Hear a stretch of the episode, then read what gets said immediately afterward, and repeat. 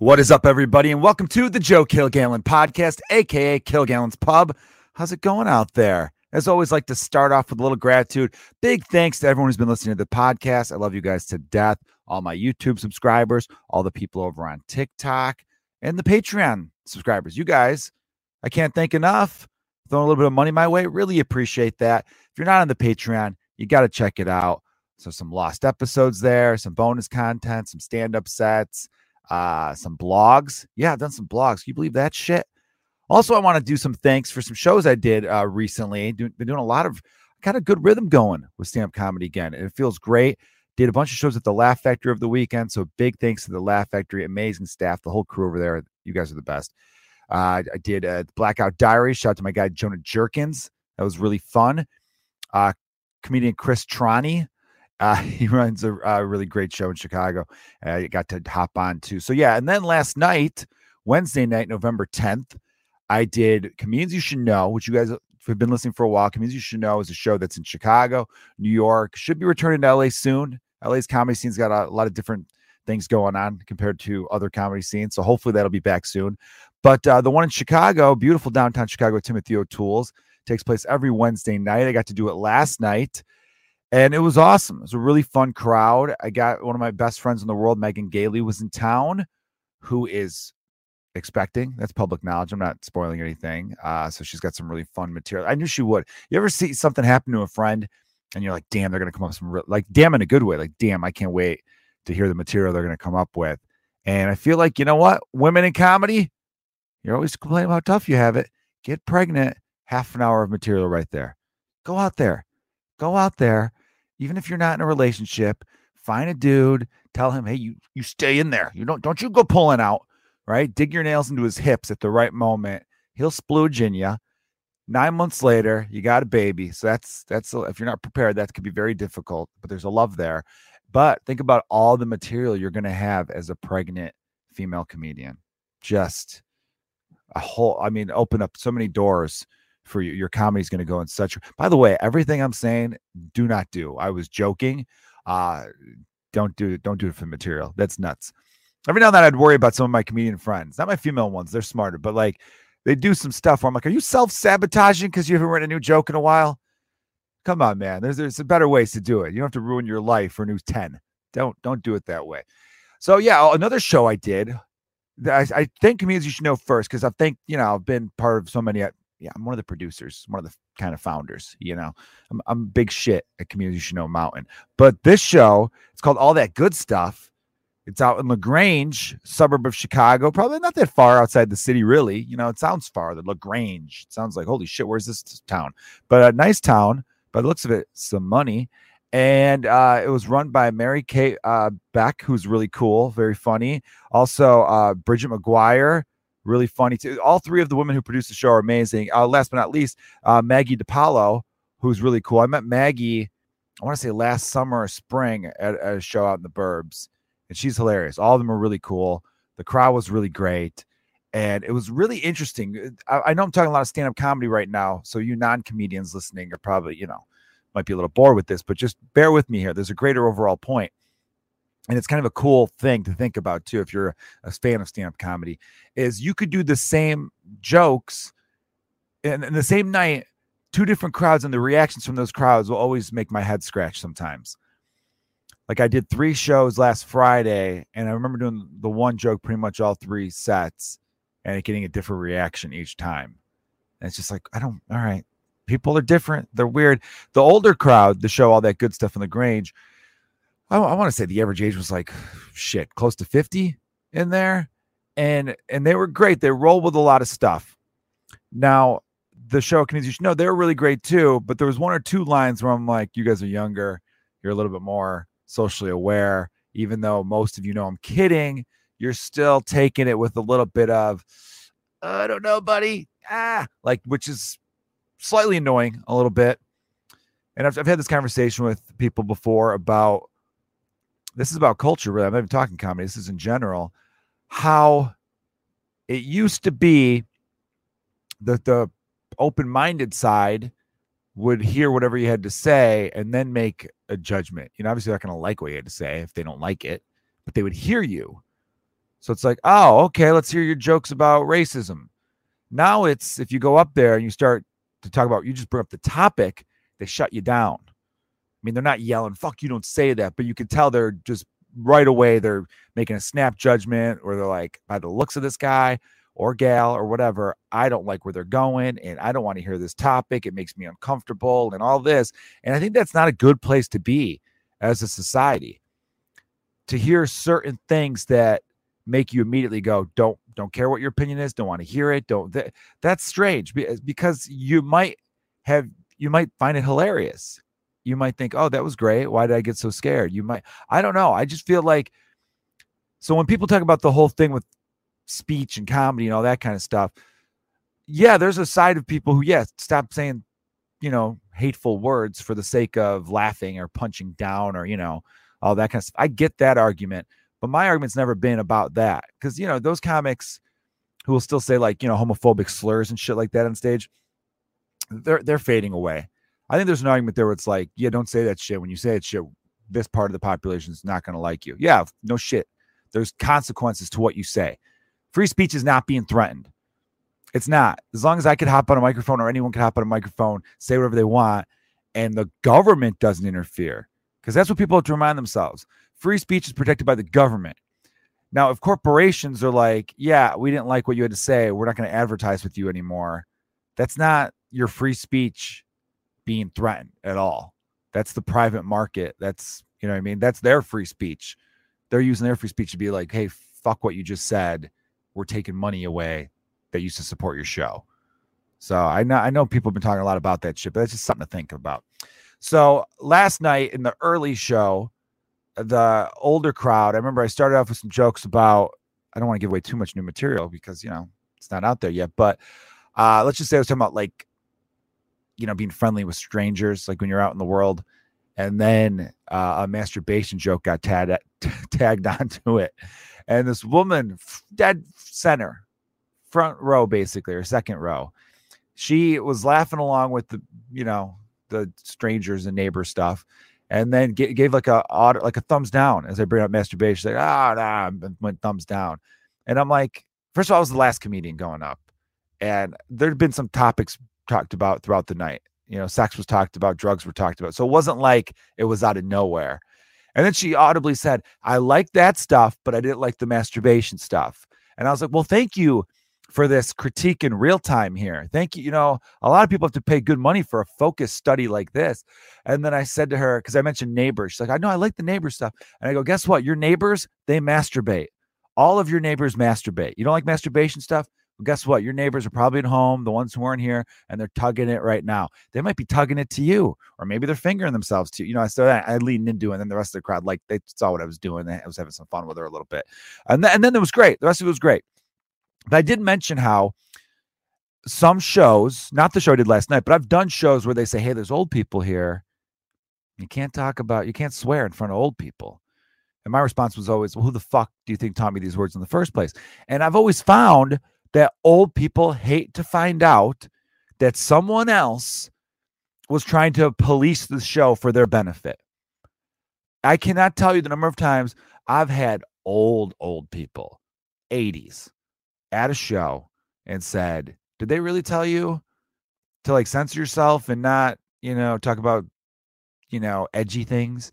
And yeah, yeah, they kind of wanted us to keep it PG, you know, which I respect. Look, if you book me and you're like, hey, it has to be PG, I could then, then decide yes or no, I want to do your show. That, that's totally fair. You run a show, run it the way you want to run it. But every now and then, it is funny to me when if I'm on stage in the middle of that and the old people are like, say whatever the fuck you want, ah, I'm gonna do that and then worry about you know the shit you're gonna give me after the set. Because how, how am I not gonna take advantage of that? Really, old people and audiences are way cooler than anyone thinks. And I'm not talking about like middle age. I'm talking 40s, 50s. I'm talking 70s, late 60s, 70s, 80s. That's like they're cool. I remember the one old lady said to me a few years back, like she's like, I could be dead tomorrow. I want to hear all the crazy shit. You think I want to go up there and hear jokes about airport peanuts and and doing laundry? No. Let me know. I want to know what the current generation's into and what they think is funny. And I thought to myself, I'm like, yes, This woman gets it. Especially at the end. If you were at the end of your life, aren't you thinking to yourself, what other crazy shit can I cram in? Or at least, I mean, you're probably old and you don't want to move around a lot, but you might think to yourself, like, I don't, I would be pissed. I would be like, you're trying to fucking tell me what I should hear based on my age. You're assuming because I got white hair and wrinkles that I don't want to hear about comedians getting into fucking, uh, you know, orgies and whatnot. You know, if, if I was that person, I'd be like, look at me. Look at these wrinkles. How do you think I got these wrinkles? Orgies. That's right. This wrinkle here, that was an orgy back in 72. I'll never forget it. This wrinkle here, Woodstock, bitch. Like, you know what I mean? That. So there's a woman who came up to me after my set because I think I talked about weed legalization or something like that. That joke's actually on YouTube. I slid the, an older bit in about uh, how weed should be legal in all 50 states, but the problem is, you know, too many people vote against it because they're fucking idiots, essentially. And uh, she was like, I never smoked marijuana my whole life. This woman, by the way, was cool as hell. She had a red leather jacket on, like almost 80 with a red leather jacket on. Like, yeah, she had some orgies right back in the day. You know what I'm saying? But she probably didn't actually because she seemed really cool. All right, not cool. Not, orgies are cool. You know what I'm fucking saying, guys? Don't get me all tongue tied. I see what you're doing out there, listeners. Here's the point. She said, I never smoked marijuana my entire life. She had some medical thing. I couldn't really hear. It was a little loud in there, but I knew she was like, and then my doctor suggested, you know, marijuana, but not the smoking kind because I got like some lung stuff. I'm like, all right, you know. And she goes, but the the CBD, like I think she said some gummies. She said some edibles. She knew what she was talking about. And then she looked at me and she goes, I love them, the best.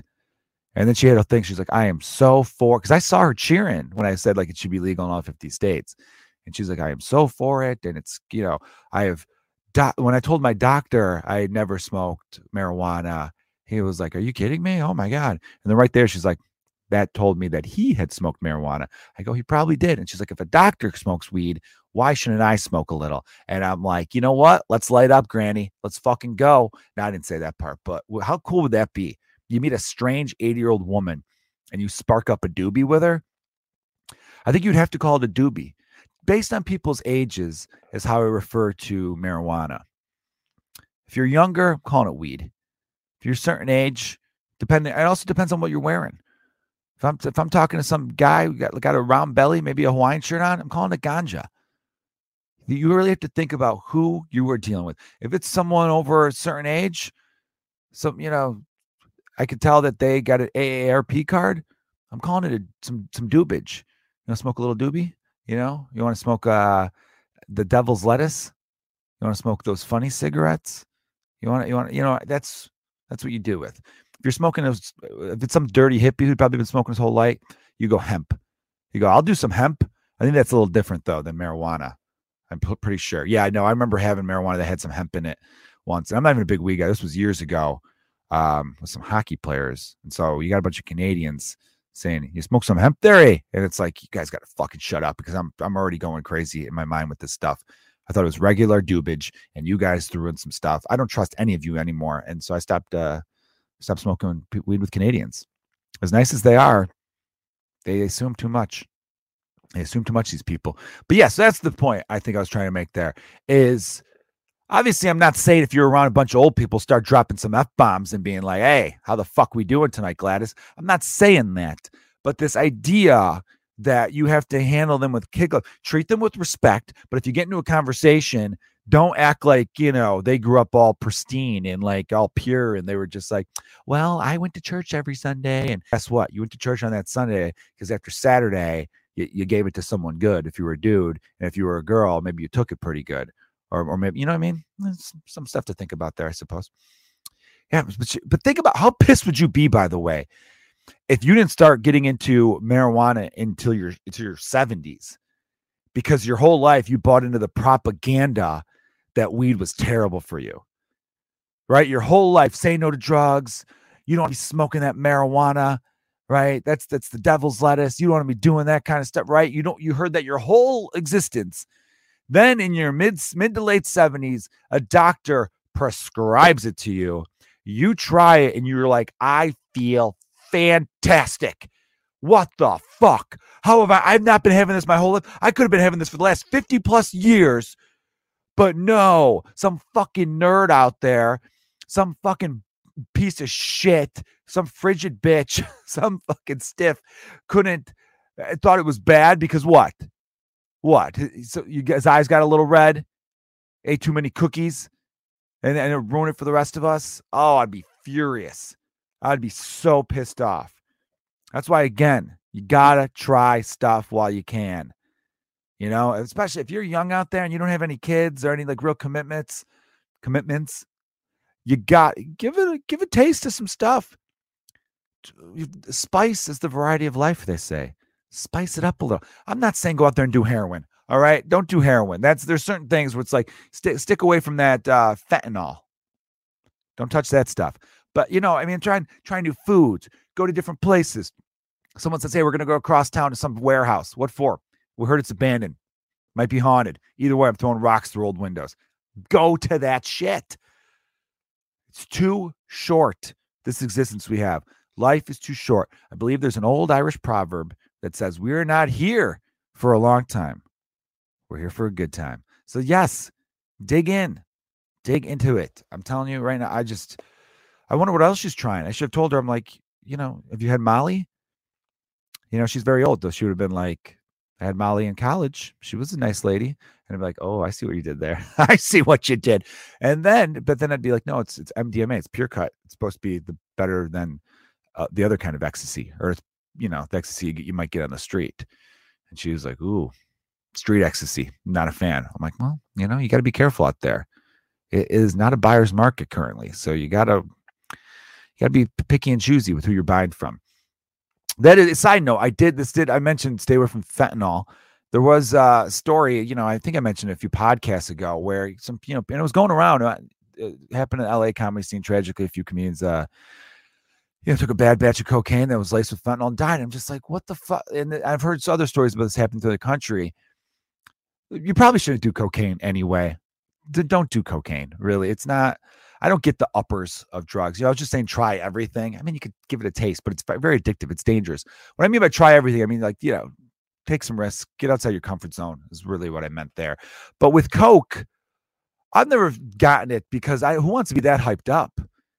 Who wants to be going a mile a minute? Like, ah, let's fucking let's go sprinting down a busy street. Let's go do some crazy shit. Let's yeah. Who wants to do push-ups right now for no reason? I would like, I don't, none of that appeals to me. Uppers don't appeal to me at all. You know, I mean, I like caffeine, I guess, but even that gives you a headache after a while. I don't, I like anything that gives you a solid buzz where you can still maintain your wits about you enough. Because I would hate to be so drugged up that someone does something stupid in front of me and I can't make fun of them on the spot because my brain's foggy. Those are the things I think about. But I don't get these pricks. I don't get these drug dealers out there who are like, I'm going to secretly lace the batch of drugs I'm selling with something that could potentially kill them. I got to do some research on that because it does not make sense to me. Why would you want to kill off customers? Do you not understand how repeat business works? You think someone's out there going to be like, man, that Coke was so good. It literally killed him. Who's got the guy's number? Does anyone have his number? I want, I want the drug that's going to literally kill me. Like, what a fucking piece of shit of a human being to do something like that. I don't, yeah, I don't, that world, I does, doesn't make sense to me. I wonder if it was an accident. Because again, I can't even, even drug dealers, and look, there's some smart drug dealers out there, obviously, pharmaceutical uh, corp, uh, whole industry there. But even the low level ones who you're like, oh, you're not too bright. You think they'd be smart enough to be like, well, I don't want it to kill you, you know? Because again, it's it's it's you're running a business.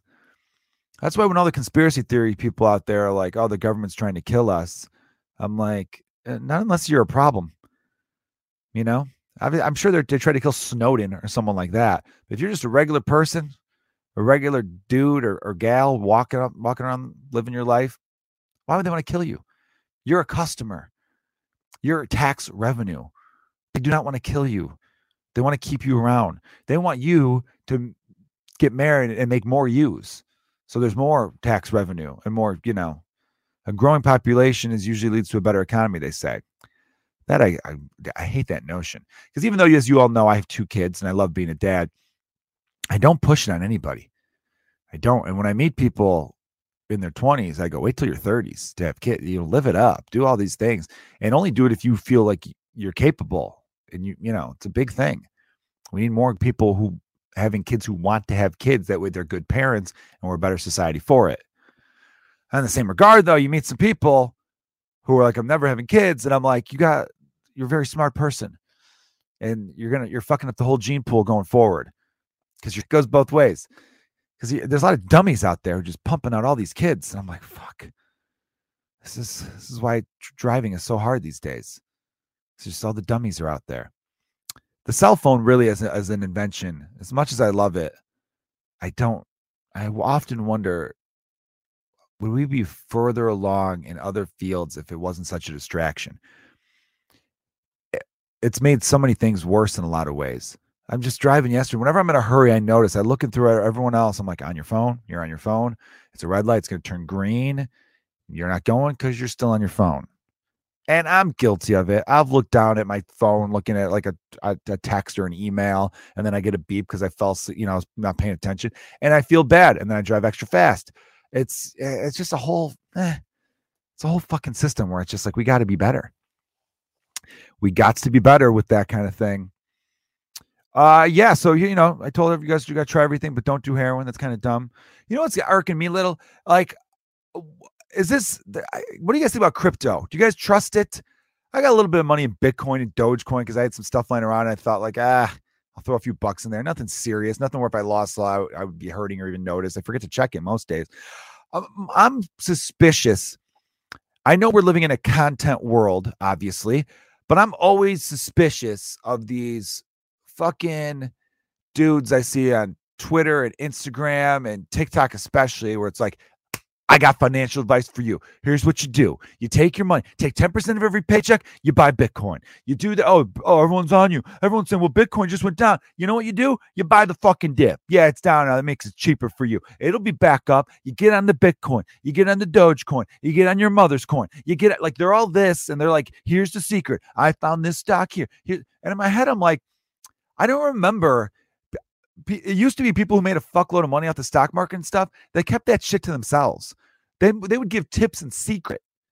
That's what I remember, like the '90s and the 2000s, like in, in TV shows and movies. They'd be like, "I got a stock tip for you. Here's the tip. This guy invented a new type of breast implant. It's silicone, right? But when you squeeze them, it, it makes like a honk sound, like an actual, like you're honking a, a car horn, and it's it's pretty great. It's pretty great. And they have like a thing too, where if you rub the nipples just right, it sings Whitney Houston's cover of Dolly Parton's I Will Always Love You. So, and, and that happens while the woman's, you got to make her orgasm though. If you make her come, her breast, the nipples have like a speaker. It's a whole new thing in breast implants, right? So that's the tip. Company goes public in a week. All right. You get in on the ground level, we're all going to make a fortune because they're going to be on the Today Show the next day. That was what it was. It wasn't a million different people telling because that's why that's why I don't trust it there's something about it where I'm just like, if everyone knows, it's not, you know, it just it, capitalism doesn't work that way. There needs to be a sucker. It's sad, but that's the truth. There needs to be a fool. It, eh, really, when you think about it, in order to, uh, and and that's like the problem because I feel like capitalism could work better for everybody if there was kind of like, yeah, you're a billion dollar company, we should tax you a little bit. Okay. You know why? Because you made your billions because you're exploiting the fuck out of people. You're paying them pennies and your your profit margin's huge and you're pocketing all that shit and all the profit you're making instead of giving back to your workers to be like, thank you for helping us make so much goddamn money. You're not giving it back to your workers. You're instead using that money to buy off politicians so that they could keep making laws so you could keep stuff in your fucking pockets. You know, really, that's that. That I was re- reading, not too in depth, but I was reading about how the income inequality gap is almost as wide, like that big gap between the haves and the have nots is getting to the French Revolution point. And for those of you who don't know about the French Revolution, all the poor people were like, hey, there's way more of us than the rich people. And they went into the rich parts of town and just started slitting fucking throats. They started ripping throats out, you know? And I don't think that could happen today because the really wealthy people are always pretty smart to be like, hey, you know, Sergeant Sullivan, uh, you want to keep a car parked outside my house? And there's like, oh, sure thing. Just keep giving me, you know, courtside seats. And it's like, yeah, no problem, deal. Like, so, or back then, the people, you know, the, the, people who are in the police department were siding with the the working class. They're like, oh, we're just like you, right? And now there's some gray areas to some of this stuff, but it's it's a dangerous game, and it's fucking up some lives. But yeah, in order for a lot of this stuff to work, there needs to be some sort of exploitation. Uh, you know, think about it. That's why, like I was talking about with, and I'm not one of those hate the rich people. You know, the the thing with the rich is the people who re- legitly like built their own company or had an idea or invented something and got rich off of that. Great. The only rich people I have a problem with are the ones who like they inherited massive amounts of wealth, which again, I'm not even mad at. I've got a couple friends who've inherited some money, but they're honest about it. They go, Yeah, I had a grandma died. She gave me a fuckload of money. And, or, you know, my dad's family did blah, blah, blah. Right. You get the point. But they're honest about it. I don't like the rich people who are like, they're born rich as shit when they were 18. They got a huge trust fund with all sorts of money. And then they walk around like, you know how hard I had to fucking work? Huh? Do you know how hard it was for me growing up? One time our elevator wasn't working. I had to go down 12 flights of stairs. Huh? To, to an elevator that did work because we were in the penthouse. But you know what I'm saying? Like, you know, that's uh, and they're just so disconnected and they can't if they just admitted yeah life was the shit growing up i think i'd have more respect for them but really, the billionaires I respect the most, which are very few, because again, they've all exploited their workers and exploited conditions and stuff. And again, because that's the game. And people say, well, you can't blame them. I'm like, I mean, I could, because I don't think I could do that. Because I've, I've hung out with millionaires, and that, that amount of money is inconceivable at, to me at, to a point. But to a billion, people do not realize. I think something like a million seconds is like 31 days or something like that. I, I might be off on these numbers, but a billion seconds is like 11 years. That's how big the difference is between a million dollars and a billion. And so many people do not realize that.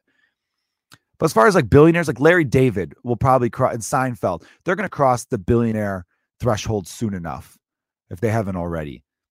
They didn't exploit anyone to get there. And unless you want to argue like who made like the clothing material, but they didn't really make a lot off of that.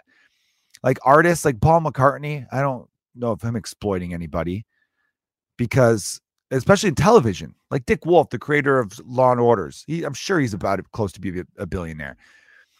All of his shows are union shows. People in unions make really good money.